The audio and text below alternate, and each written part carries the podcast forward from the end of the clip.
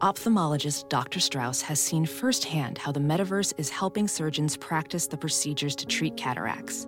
Cataracts are the primary cause of avoidable blindness. He works with a virtual reality training platform developed by Fundamental VR and Orbis International to help surgeons develop the muscle memory they need.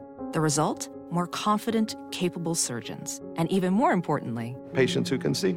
explore more stories like Dr. Strauss's at meta.com slash metaverse impact. Ready to elevate your home? Picture this central heating, a cozy fireplace, or your dream walk in closet. Build a backyard oasis, go green with solar panels, or start a business. It's all possible with Figure's home equity line of credit. Unlock up to $400,000. Apply online in five minutes. Funding in as little as five days.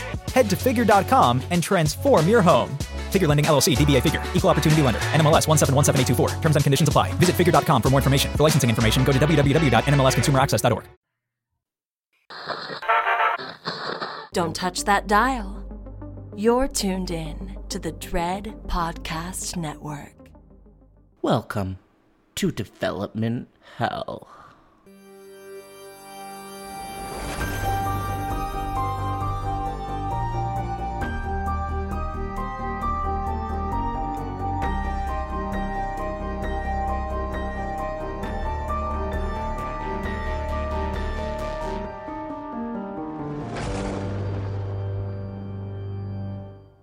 I am your host, Josh Korngut. I am the managing editor of Dread Central. I am also a filmmaker in Toronto, Canada. This podcast is a proud member of the Dread Podcast Network. Usually on this podcast, we tackle topics of films that have been trapped in the development hell cycle, but for the next four episodes, we're going to be doing something a little bit differently. Stay tuned and find out more about Jeepers Creepers Unseen in just a moment.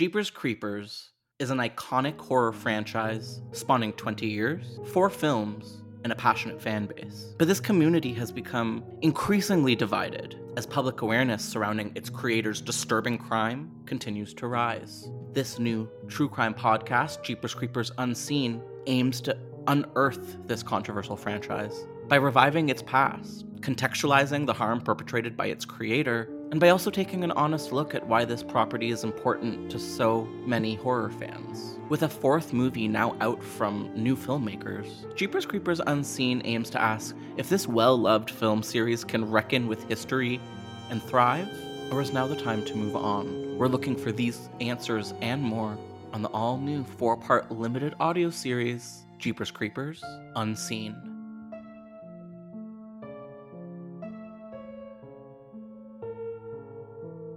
Episode 1 Origins.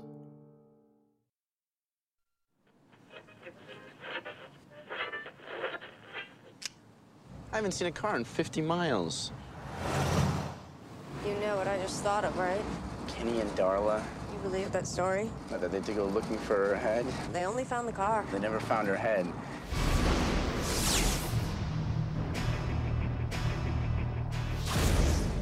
What's he doing? The is that? He dumped something down that pipe. Wrapped in a sheet. Is this your idea of a little adventure? I'm just gonna look. Hello? You know the part in scary movies where somebody does something really stupid and everybody hates them for it? This is it. Every 23rd spring, for 23 days, it gets to eat. Eat. Hell is that thing?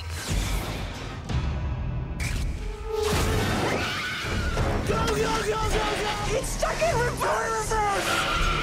He must have five, maybe 600 bodies down there. You've got something it likes, one of you. You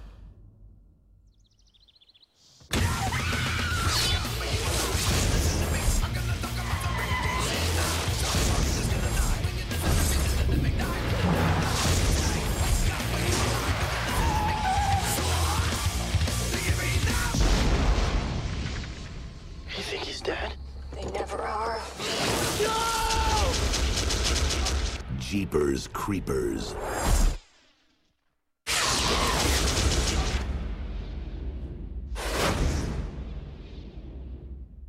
Jeepers Creepers was released on August 31st, 2001, and was made for a budget of about $10 million.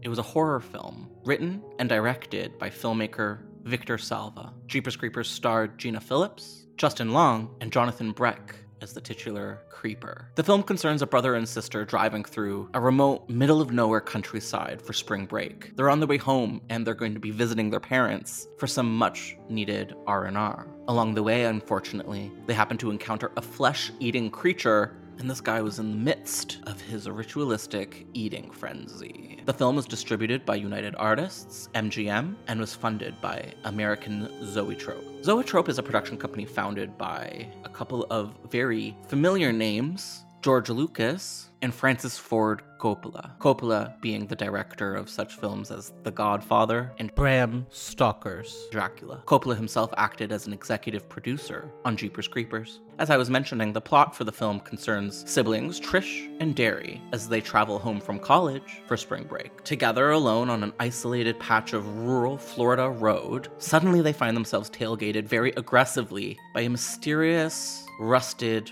brown truck. Later on their journey, however, they notice the same old truck is parked right next to this abandoned, scary church. They see a, a, faceless figure funneling what looks like corpses or wrapped up dead bodies down a large pipeline. The driver of the previously mentioned truck notices them and does his best to run these two off the road. However, Darry and Trish do investigate what they saw, and what they see is disturbing. They hear noises coming from the bottom of the pipe. At this point, Darry decides that he needs to see if everybody is okay, and together the siblings hold Darry by his feet as he crawls his way down the slanted pipeline, where he hears muffled screamings at the bottom. Eventually, uh, his sister accidentally drops him because he freaks out seeing rats, and he falls all the way down to the bottom of the pipe where he finds the body that was being funneled through, completely wrapped in plastic and rope. It's still alive. And Darry takes away plastic and and lets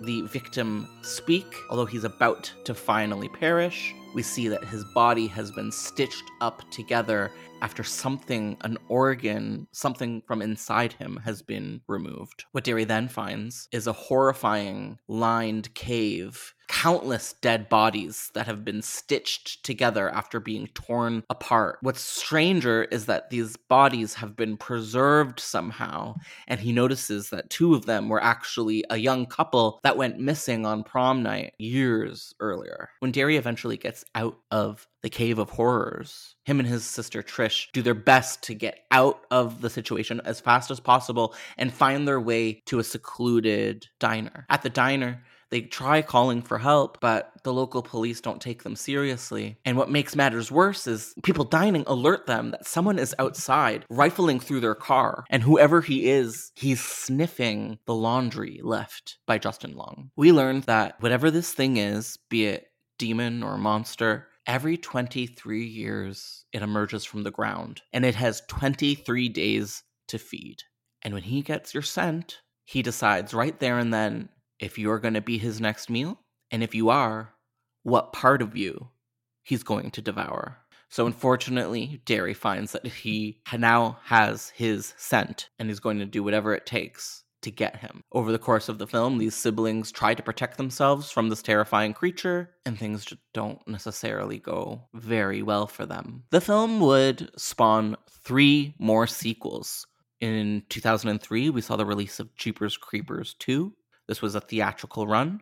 And then in 2017, Jeepers Creepers 3 was released directly VOD, Blu ray, and DVD. And just this year, we saw the release of Jeepers Creepers Reborn. The first three films in this franchise are part of the same narrative, while the fourth one branches off into its own canon. The director and creator of the original three films is Victor Salva. He is an American filmmaker who is mainly known through his filmography for creating horror films, but has also directed a number of non genre releases as well. His most famous films are the Jeepers Creepers series, but he's also directed a Disney funded film, Powder, in 1995 that was was successful, as well as his original film, Clown House, premiered at the Sundance Film Festival on June 1st, 1989. However, in 1988, Salva was convicted, arrested, and charged with abusing a child actor who appeared in Clown House. Victor Salva was born in California. And while it definitely does not permit any of his disturbing behavior, it is known that he had a difficult upbringing. He didn't have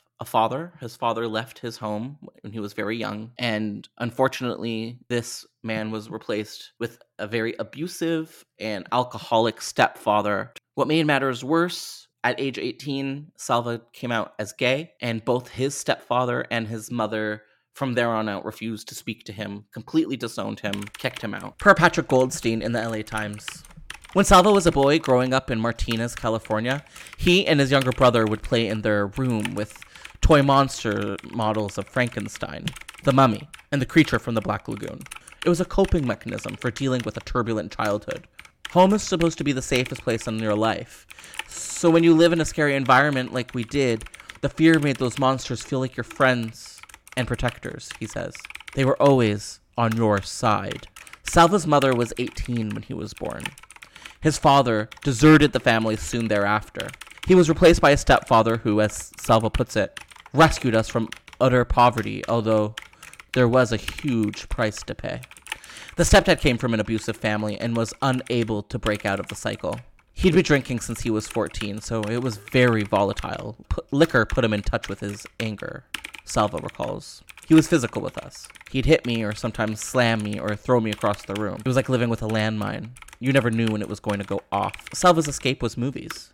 I was thrown out of the house at 18. They told me to stop being gay or get out. I've always had a really difficult time with my weight and my sexuality. In Powder, the film that he made with Disney in 1995, he's, his hero is an albino who is disowned from his family and harassed by school students and harassed by school bullies.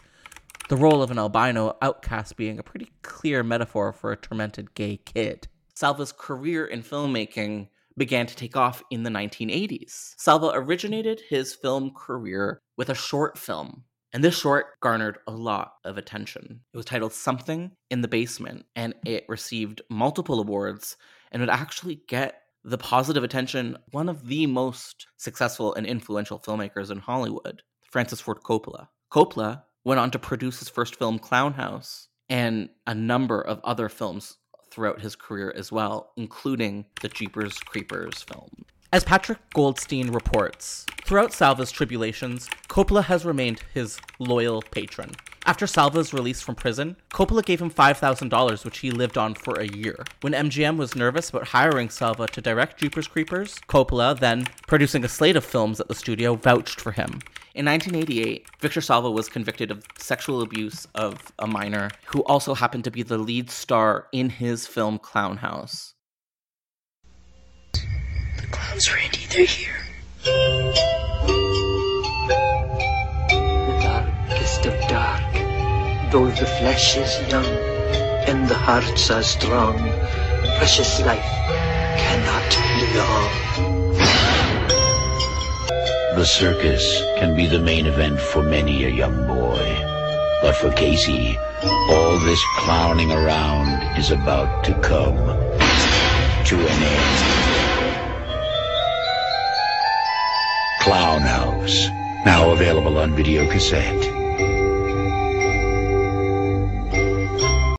The actor's name was Nathan Forrest Winters, and he was only 12 years old at the time of Clown House. And what came to light is that the abuse took place during the filming of this production, and Salva himself filmed at least one of the encounters. When the police searched Salva's home, they found other things. They found commercial tapes um, magazines, both of child pornography. This ended up with Salva facing a three year term, and he only ended up serving 15 months in prison when he was eventually released on parole. In light of all of this, Clown House was not completed. When Salva was arrested, Nathan Forrest Winters was not finished his job and was not out of contract for the film just yet. Winters was required to complete dubbing for the film at the house of Francis Ford Coppola.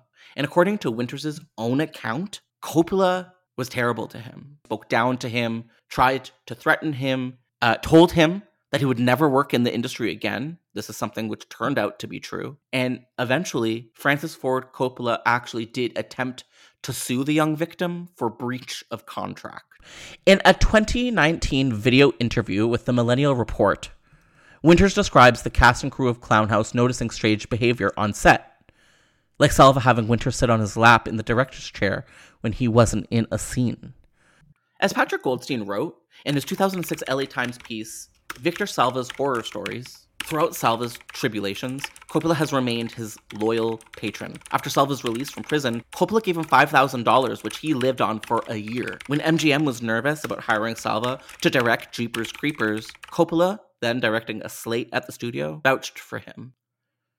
As we were mentioning earlier, Francis Ford Coppola was on hand for the filming of Clown House, at least some days. And we know for a fact that at least part of it, in post production at least, took place at Coppola's home in Napa Valley. In a particularly disturbing quote from Francis Ford Coppola, he said, I didn't know of anything improper going on, although I witnessed some things that caused me to raise an eyebrow. Only in retrospect did things really add up. You have to remember, while this was a tragedy, that the difference in age between Victor and the boy was very small. Victor was practically a child himself. No, this is undisputably just not true information because we know for a fact that Salva was 29 at the time and Winters was only 12. According to Amy Zimmerman in her report from the Daily Beast in 2017, during filming, the sixth grader's mother, Rebecca Winters, began to suspect that her son was being terrorized both on and off the set. Victor said I couldn't go to the set, she told the Los Angeles Times. He said Nathan wouldn't work if I was there. I just had these feelings. I confronted Nathan, and he admitted it to me. He said, I have a secret and I can't tell anyone. Police raided the director and former childcare worker's home, where they found child pornography, including a homemade pornographic tape that showed Salva engaging in oral sex with his pre adolescent star. He spent the better part of the year grooming me and my parents, Nathan Winters recalled in an interview developing the trust. It was very calculated and a long process, as it is with most pedophiles. In April 1988, Salva pleaded guilty to five felony counts lewd and lascivious conduct, oral copulation with a person under 14, and three counts of procuring a child for pornography. He was sentenced to three years in prison and was released in 1989 after serving only 15 months. The Winter family sued Coppola's commercial pictures for $5 million. Rebecca Winters said that eventually they settled out of court for barely over 100,000. As Kate Arthur reported in BuzzFeed News in 2017, in 1988, Salva pleaded guilty to lewd and lascivious conduct with a child under 14, having oral sex with a child under 14, and procuring child for pornography. Salva filmed sexual acts with Winters. He was sentenced three years in prison, serving 15 months, most of which took place at Soledad State Prison. Salva declined to be interviewed for this story.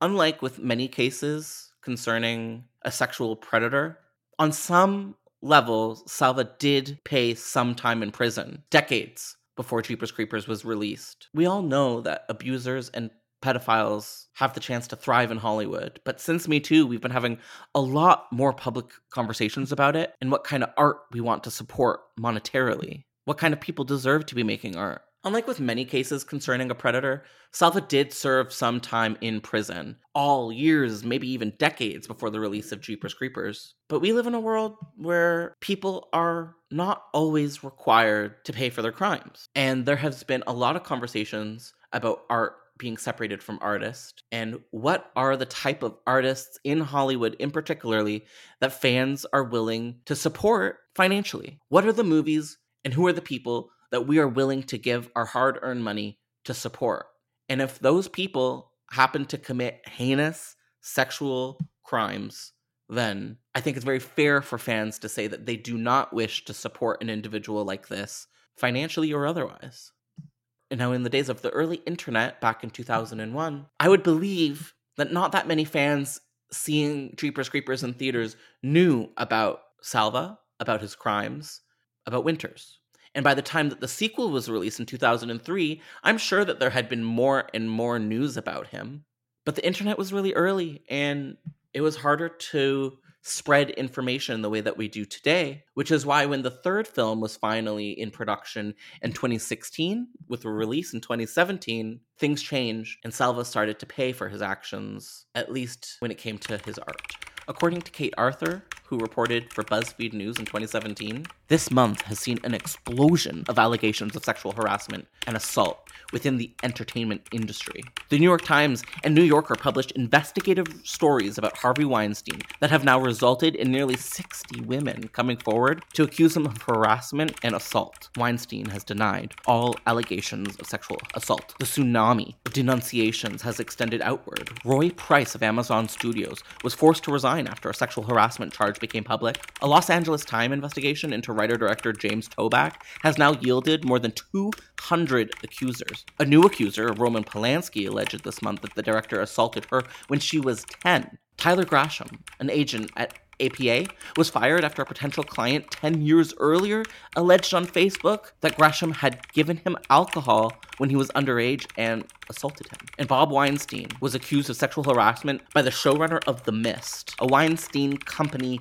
production. When Salva's powder came out, the revelations about him having sexually assaulted a minor caused a similar flare up. And that happened again when the first and second Jeepers Creepers were released, a rarity in the 90s and early 2000s. The week Powder was released, Winters, then 20, and five friends picketed a pre release screening of the Disney film. They held signs that said, Support the victim, not the victimizer. And Victor Salva, writer, director, child molester and distributed leaflets that said, Please don't spend your money on this movie. The protest drew national attention to Salva's crimes and imprisonment, and hand wringing followed, especially because of the involvement of Disney, which is often viewed as a national trust rather than a for profit company. Despite the negative press, though, Powder performed well enough at the box office to bring Salva more work which is a cycle that's been repeated throughout his career. From 1988 to 2017, Salva was faced with criticism and backlash, but it wasn't enough. But things did change significantly in the post Me Too landscape of Hollywood. And since then, Salva hasn't really worked not like he did previously.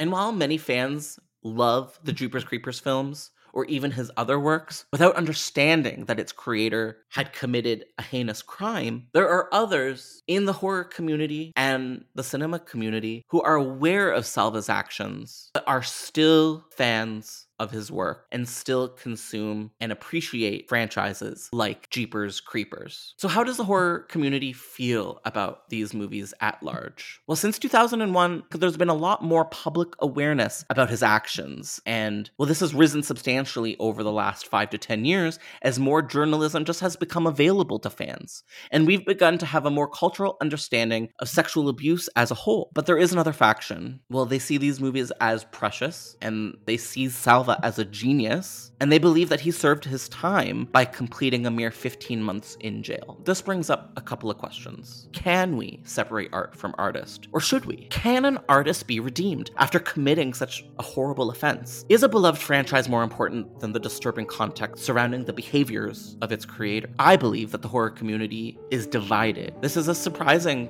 polarized reaction to what is an extremely serious crime. Why do people fervently hold on to this franchise?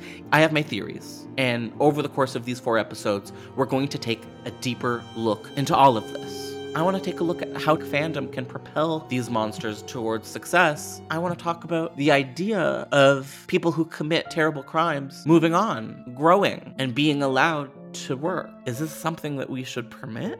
And as I was saying, maybe there's a lot of horror fans who just don't know about any of this. And maybe there's a lot of indifference because it's easy to feel indifferent towards something you don't have the details about. But I want you to know there's also a surprising amount of support for Salva on an almost partisan level. Over the next episodes, we're going to talk about the following. We're going to talk about the fourth Jeepers Creepers film, which was intended to be the start of a new trilogy without Salva's involvement. The first film, which just hit theaters, a couple of them, was not popular among the community. Some publications and even some fans are covering and cheering for this new release or possible new releases as normal, while there are others that would rather keep this franchise buried due to the crimes of its creator. And the themes explored in the movies sometimes, well, they're just a little too close for comfort once you know of Salva's abusive nature. we're going to ask a classic question of separating art from the artist and whether this art is worth the kind of restoration that that would require. As horror fans, we love a franchise and we love to resurrect, but when do we say enough is enough? We're going to try to answer these questions and more over the course of this miniseries, Jeepers Creepers Unseen. Stick with us. Next week, we're going to be covering the Jeepers Creepers franchise and take a deeper look at each of the installments and how they relate to Victor Salva and his crimes.